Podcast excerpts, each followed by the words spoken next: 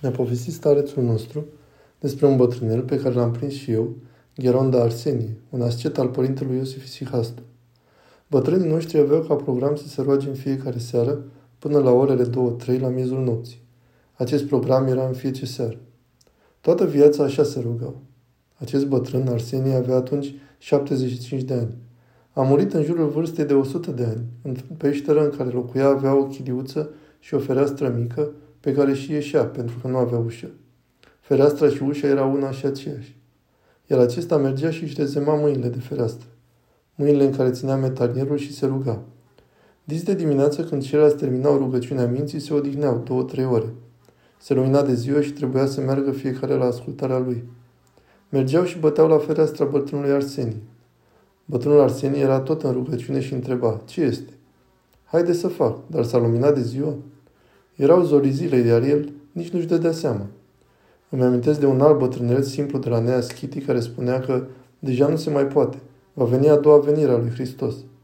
Dar de ce că va fi a doua venire, părinte Efrem? Oare nu ai citit că atunci când se va sosi timpul să fie a doua venire, zilele și nopțile se vor scurta?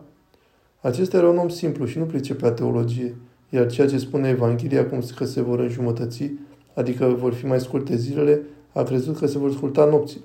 Și l-am întrebat: cum se poate scurta noaptea? Păi iată, abia am început să mă rog că s-a și luminat de ziua. Acesta se ruga și nu băga de seamă că trecuse noaptea și crezuse că se scurtase noaptea. De aceea spunea că va fi a doua venire. Nu există alte explicații pentru acest lucru. Și odată ne-a povestit Părintele Paisie ceea ce a auzit de la părinți vecini cu el, că într-o noapte se ruga și a văzut apariția luminii, luminii necreate, și a crezut că s-a luminat de ziua. S-au revărsat zorii zilei așa de repede.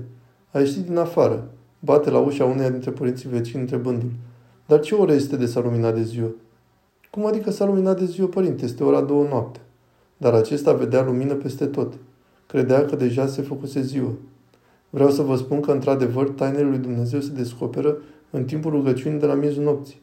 O oră de rugăciune făcută la miezul nopții valorează cât cinci ore de rugăciune făcute în timpul zilei. Este un lucru de mare preț, rugăciunea de la miezul nopții.